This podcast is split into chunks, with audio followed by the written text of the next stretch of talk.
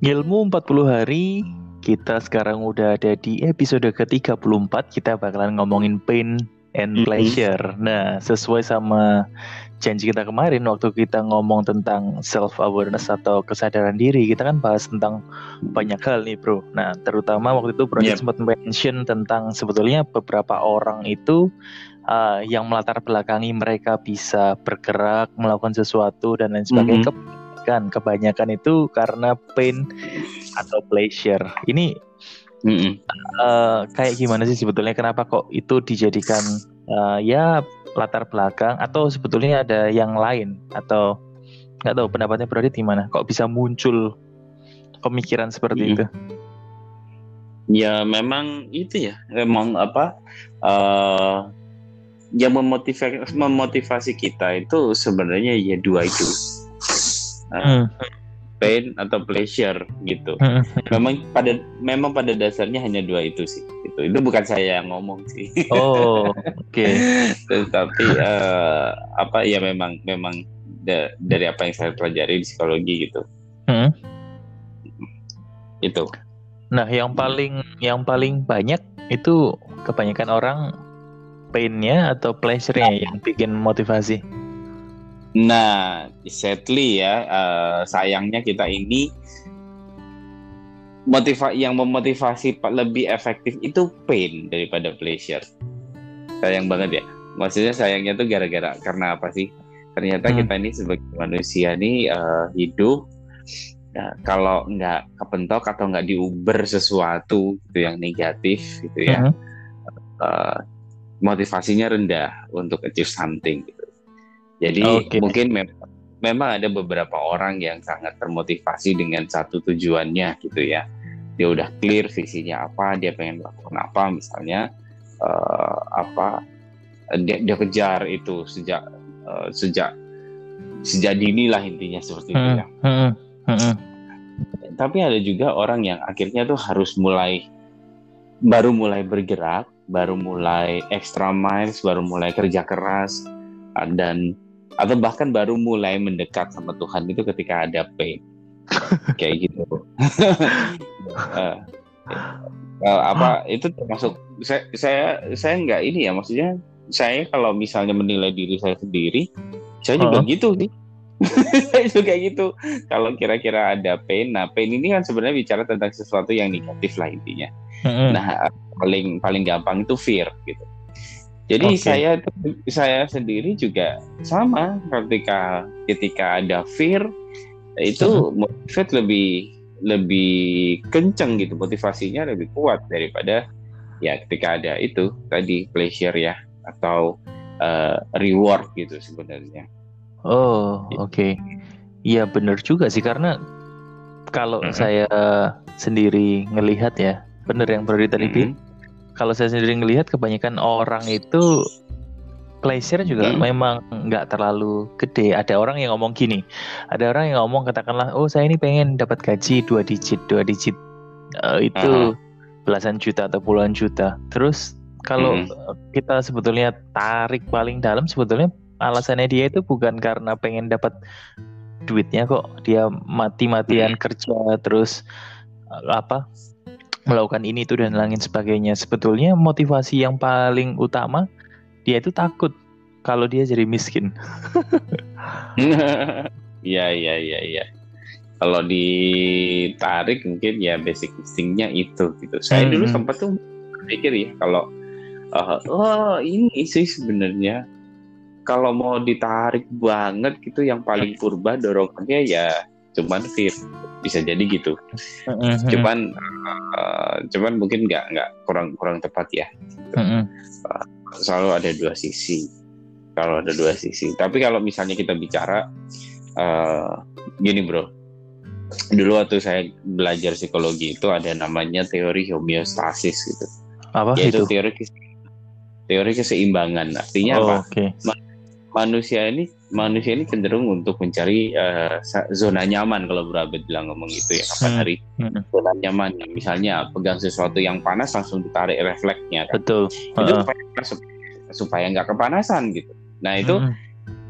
dengan dengan impuls yang sama gitu itu juga uh, apa mempengaruhi perilaku kita secara umum.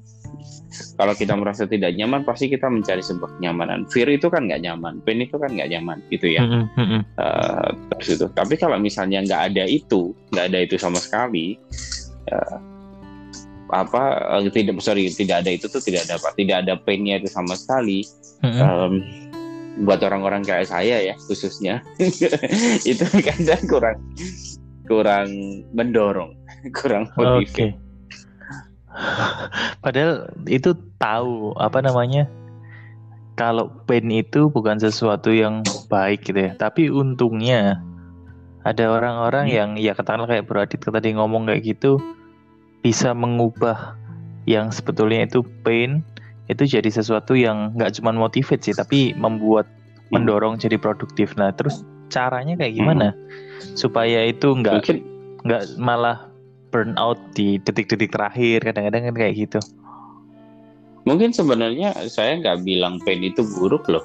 Oh. Uh, pain itu pain itu bagus penderitaan itu bagus gitu. Bahkan menurut saya Tuhan itu proses kita berbagai apa namanya proses kita sedemikian rupa melalui berbagai penderitaan berbagai pain ya gitu. Dan sebenarnya konsekuensinya ikut Tuhan itu kan pain. Hmm hmm. Terus saya gitu. Saya nggak tahu, saya nggak pernah tuh kayak baca di, seingat saya ya, hmm. baca di Alkitab itu uh, eh, 12 murid setelah mengikut Kristus terus jadi kaya raya gitu nggak pernah saya baca sih. yang ada, yang ada tuh mereka kayak apa malah di uh, dikejar-kejar seperti itu ya, terus diancam hukum mati dan dibenci orang dan lain sebagainya. Hmm. Ya uh, tapi tapi mereka tetap melakukannya. Tapi tetap mereka tetap ikut Tuhan mereka tetap bangun jemaat gitu mereka tetap memuridkan. Nah itu gara-gara apa itu? Nah kalau hmm. di yang itu tuh saya sendiri kadang mikir so itu sebenarnya apa ya? Pain or pleasure ya gitu. Ke apa yang motivate itu?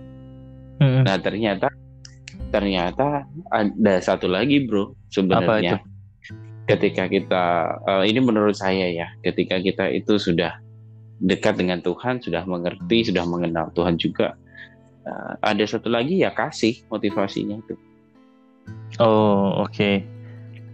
love pain and then love eh sorry pain pleasure terus ada baru ketemu yang sekarang adalah love ya itu yang Tuhan ajarin hmm. nah love hmm. in love love ini yang mendorong kita bisa mau melakukan sesuatu walaupun itu kita harus menerobos pain sekalipun. Nggak cuma pleasure. Oke. Okay.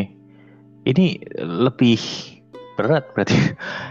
Contohnya contohnya kayak gimana tuh? Iya, contohnya gini lah. Kalau misalnya kita uh, kita punya passion, udah udah kita udah tahu kita punya passionnya apa hmm. kita uh, paham betul purpose kita hidup ini apa. And then Tuhan juga sudah kasih kita satu visi dan kita udah mengerti.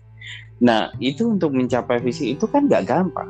Pasti okay. kan ada pasti kan ada challenge-challenge-nya. Pasti ada kegagalan-kegagalan yang harus kita hadapi gitu. Maksud saya gini uh, Tuhan itu pasti nggak nggak akan apa ya membuat kita itu imun dari fail dari hmm. dari pain dari ke, ke, ke apa namanya uh, dari kesusahan itu nggak ada orang yang Tuhan buat imun terhadap itu menurut saya. Hmm.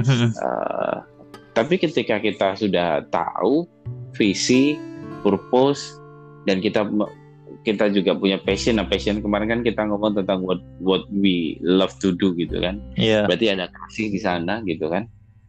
Ya walaupun mengalami tadi yang proses-proses gak mengenakan itu kan tetap jalan, tetap maju.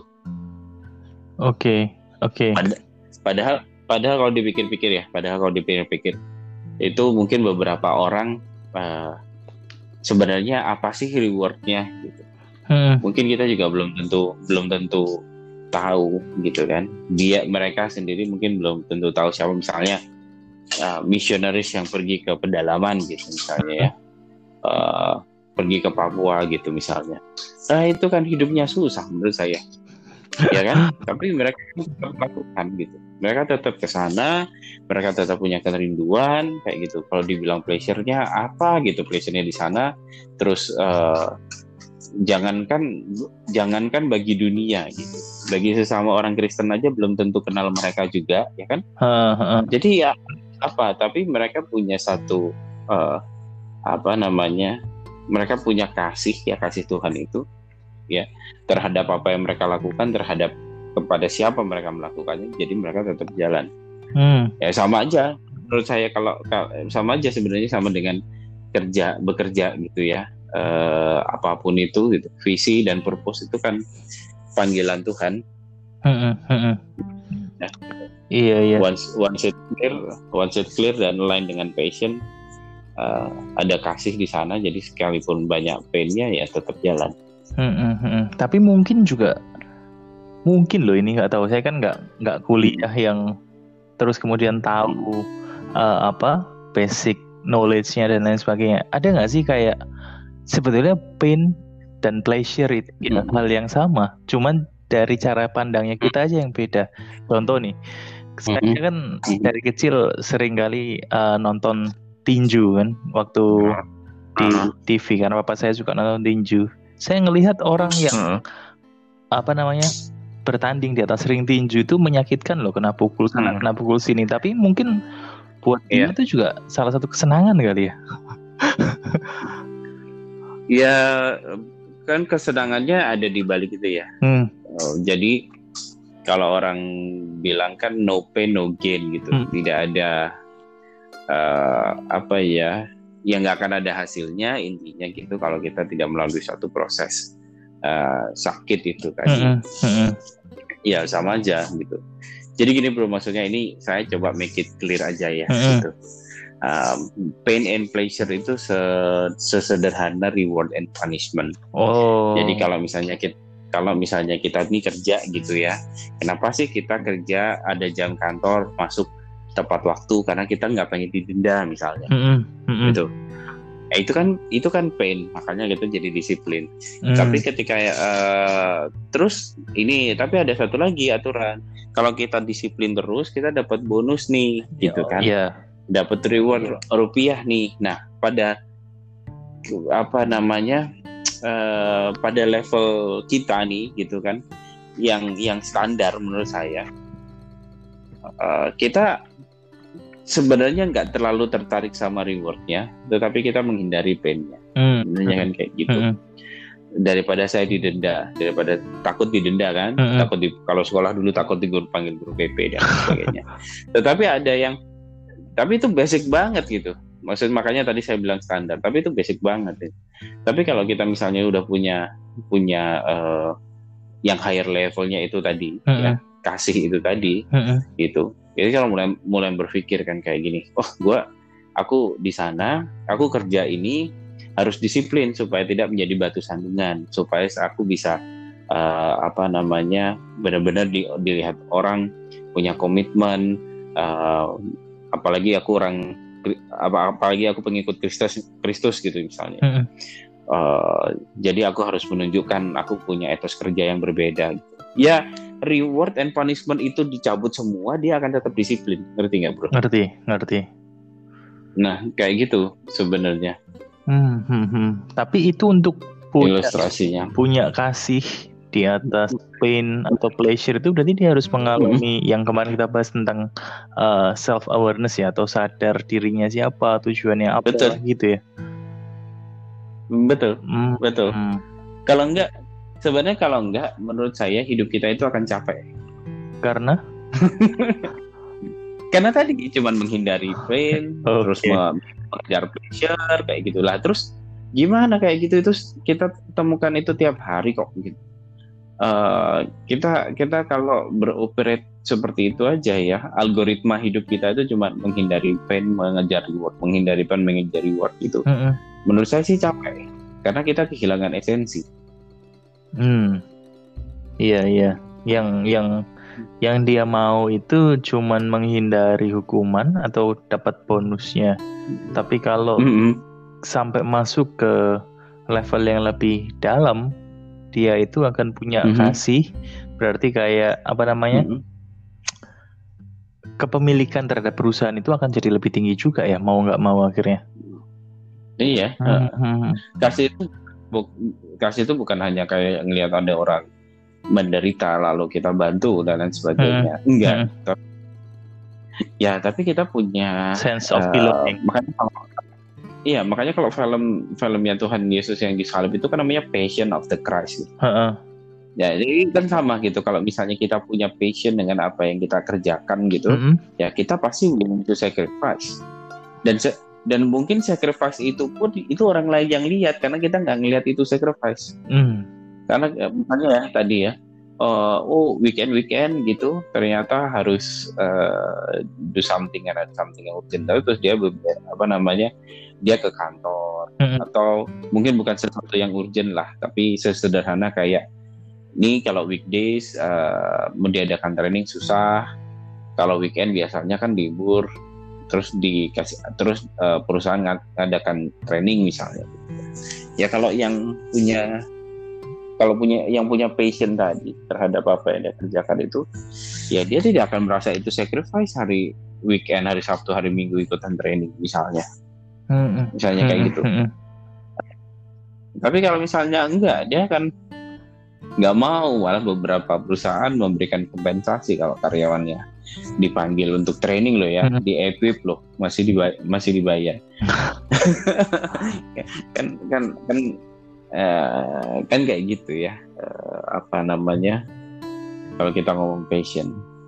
Iya ya, iya. Tapi sebetulnya ada nggak sih orang itu yang terus menerus itu menghindari Mm-mm, pain, tapi juga nggak ngejar, mm-mm, nggak ngejar pleasure. Jadi kayak ini harusnya masuk ke dalam pain. Contoh yang tadi Prodit ngomong katakanlah tentang sanksi kalau dalam kurun waktu satu Mm-mm. bulan katakanlah nggak boleh lebih dari 60 menit kalau lebih dari 60 menit potong sekian. Mm. Nah dia itu tetap, Ah. tetap aja kayak nah ya udah nggak peduli masa bodoh mau telatnya dalam sebulan akumulasi 100 menit kayak atau apa saya masa bodoh mm-mm, tapi dia juga nggak ngejar poin yang apa mm-mm, terima kalau eh, dia time mm-mm, terus terusan nah sebetulnya kalau orang yang kayak gitu apa yang bikin mm-mm, bisa sadar? Karena dia ngerasa pain itu Mm. nggak menakutkan nggak cukup menakutkan. Sedangkan pleasure itu juga nggak membuat dia tergiur. Terus apa dong yang bikin dia mm-mm. sadar? Hmm, nggak pertanyaannya kenapa dia harus sadar ya? Maksudnya pada pada akhirnya pasti dia akan menemukan atau menghadapi konsekuensinya sendiri-sendiri sih. Hmm, Maksudnya ada orang yang seperti saya saya tahu sih ada beberapa orang yang seperti itu gitu kan. hmm, hmm, Nah ini tipe-tipe tipe-tipe eh, orang-orang yang mungkin mungkin perlu mengalami sesuatu hmm, gitu ya. Baru baru dia merasakan baru dia eh, bisa melek gitu kan. Hmm, nggak nggak cukup hanya dengan dikasih tahu atau diinspirasi diinspirasi dengan reward atau dengan hukuman atau contoh yang lain. Hmm, hmm. dia mesti mesti ngerasa ini something yang eh, eh, apa yang jadi buah dari apa perbuatannya. Menurut saya sih menurut saya sih gitu ya. Oh oke. Kalau bagian ba- bagian kita ya ngasih tahu gitu aja sih memberikan dia pengertian. Cuman eh, kembali lagi kan keputusannya dia dan dan pengamatan saya biasanya kayak gini ini baru berubah kalau misalnya mentok kalau misalnya mengalami sesuatu Iya. kayak gitu karena kan banyak nih kenapa kok saya ngomong kayak gitu atau tanya gitu kan karena Hmm. eh ya sekarang mau dibilang anak baru lulus kuliah gitu kan ini zaman-zaman saya lulus Mm-mm. kuliah juga saya punya banyak teman yang ditanya kamu mau kerja di mana gitu kan ah ya ntar Mm. lah paling juga ini masih nyantai katakanlah sebulan dua dia ngomong mm. setengah tahun kita mau libur dulu lah capek habis sekolah sekian tahun Mm. terus lanjut kuliah mas saya langsung mau kerja ini kan kayak dia itu Mm-mm. ya itu tadi dia nggak kepengen punya penghasilan sendiri nggak pengen punya duit dalam artian pleasure Mm.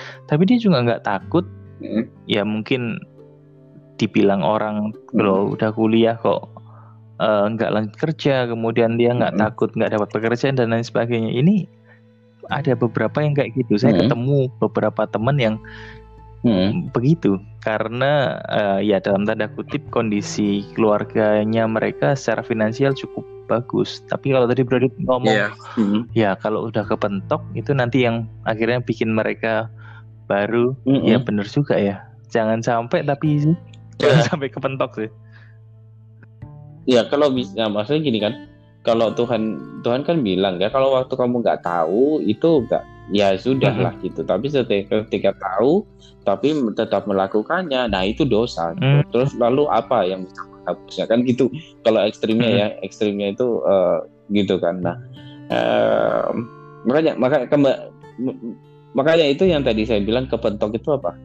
Ya hidup akan membawa mereka akan ma- masuk ke dalam pain yang mungkin nggak pernah dibayangkan. Contohnya gini aja bro, eh, ngerokok Ha. ya gitu.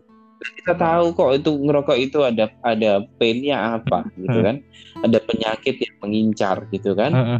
Terus eh, tapi memang ada pleasure bagi teman-teman yang memang suka merokok. Hmm. Tapi sampai tapi sampai mungkin kalau nggak dianya yang sakit atau mungkin anaknya yang sakit atau anggota keluarganya lain yang sakit gara-gara habitnya dia ngerokok nggak akan berhenti biasanya Hmm. Hmm. nggak ada lah beberapa berhenti cuman maksudnya cuman maksudnya apa ya ya kayak gini-gini itu kan baru kayak bisa drastis gitu langsung langsung berhenti Hmm. gitu padahal saya tahu sudah ngerti gitu makanya sebenarnya eh, ini ini tarikannya panjang itu kenapa sih tahu dan apa namanya eh, tahu baik dan buruk itu tidak menyelamatkan ya ini buktinya kayak gitu kayaknya kita pernah bahas ya Iya iya iya bener sih. Mungkin ini kali ya. Painnya kadarnya kurang ini apa kurang tinggi atau kurang berat buat dia. Painnya yang kayak tadi kasih Iya. ilustrasi tentang rokok mungkin yang akan lebih painful buat dia ditulis tuh kan ada biasanya menyebabkan kanker ini dan sebagainya Hmm. kecuali tambahin Hmm. menyebabkan kanker Hmm. satu hari biaya rumah sakit sekian obat sekian itu akan painful mungkin menurut dia Hmm, Iya, bisa jadi. Harusnya ya eh, kayak gitu itu udah cukup kan. Eh, eh. Cuman kan enggak. Tapi kan kita juga ketemu nih teman-teman yang tadinya merokok, begitu mereka menikah, Mm-mm. Terus punya anak gitu misalnya ya, terus eh, mereka bisa berhenti merokok gitu Hmm. kan. Gara-gara apa sebenarnya? Karena mereka punya kasih anaknya nggak, dia nggak mau anaknya itu sakit. Bal- balik lagi sebenarnya itu yang lebih tinggi, kasih ya itu yang lebih tinggi. Mm-mm-mm-mm. Heeh. Menarik sih. Saya saya malam ini dapat satu pencerahan ya. Dibandingkan pain, pleasure, kasih itu yang justru bikin kita sadar tanpa harus takut, tanpa harus punya ambisi gitu kan. Justru kasih itu yang lebih powerful ya. itu itu itu Hmm. satu hal yang baru sih buat saya. Bener-bener. Tuhan sendiri pun mungkin masuk ke dunia ini juga bukan karena pain atau pleasure ya, karena kasih kan berarti. Mm-mm. Iya iya. Iya betul. Iya betul kan. Kalau kalau bagi Tuhan sendiri sebenarnya kehilangan apa sih kan kan nggak kehilangan apa-apa. Maksudnya eh, apa pain gitu ya. Ya betul Tuhan itu inkarnasi menjadi manusia gitu kan dan dia merasakan itu semua. Namun di dalam keilahiannya itu ya tentu saja dia bisa bisa menanggung Mm-mm, gitu kan. mm-mm.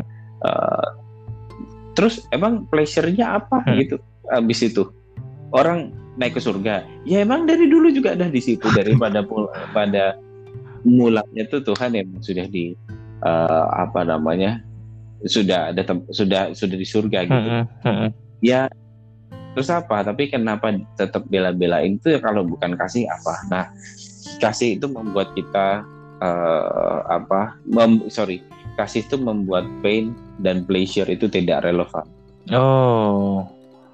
Iya ya, pantasan ada satu ayat yang dibilang kasih menutupi segala sesuatu dan lain sebagainya seterusnya. Oh, oke. iya Oke, iya iya iya, masuk akal. Itu menarik sih, Bro. Nggak tahu apakah kita mau lanjut ngomongin ini besok atau ada topik bahasan Mhm. yang lain yang Bro Adit eh, kerasa di hati? Eh, kapan itu kan kita belum jadi ini ya belum jadi ngobrolin Victim ya Victory. tentang victim and victory karena kan ada yang request itu kita belum Yes. belum mungkin kita bicara tentang itu Oke, dulu oke kalau gitu. Kalau kita mau ngomong itu nggak apa-apa karena memang kemarin-kemarin nggak jadi. Kalau hari ini ngomong mm -hmm. pain and pleasure atau pain or pleasure saya dapat satu yaitu tadi paradigma yang baru ternyata kasih itu jauh di atas segalanya. Kalau mau punya kesadaran diri yang tanpa harus mm -hmm. takut keduanya ya mau nggak mau harus punya kasih itu itu yang saya tangkap sih malam ini so thank you Brody tadi mau ditambahkan sebelum kita tutup uh, mengulang aja mungkin hmm. ya bahwa kalau kita bergerak atau termotivasi karena pain dan pleasure hmm. itu masih standar yang harus tapi higher levelnya adalah kan kalau kita bisa melakukan segala sesuatunya itu karena kasih. Hmm. Nah, kasih ini eh, yang membuat kita konsisten, membuat kita punya komitmen, membuat kita punya spirit of excellence hmm. yang uh, tapi di saat yang bersamaan membuat pain dan pleasure itu tidak relevan. Okay. Arti, artinya kita bisa bergerak walaupun uh, kita bisa tetap excellent walaupun tidak ada rewardnya uh, dan tidak ada punishmentnya. Hmm, hmm, hmm. gitu sih. Iya iya iya. Betul sih. Itu itu menarik.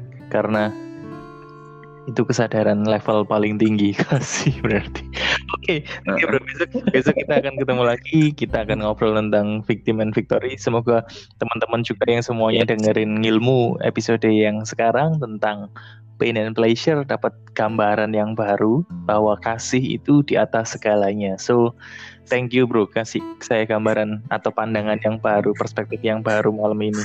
Kita ketemu lagi besok. Sama-sama bro. So, see you tomorrow bro and God bless you all.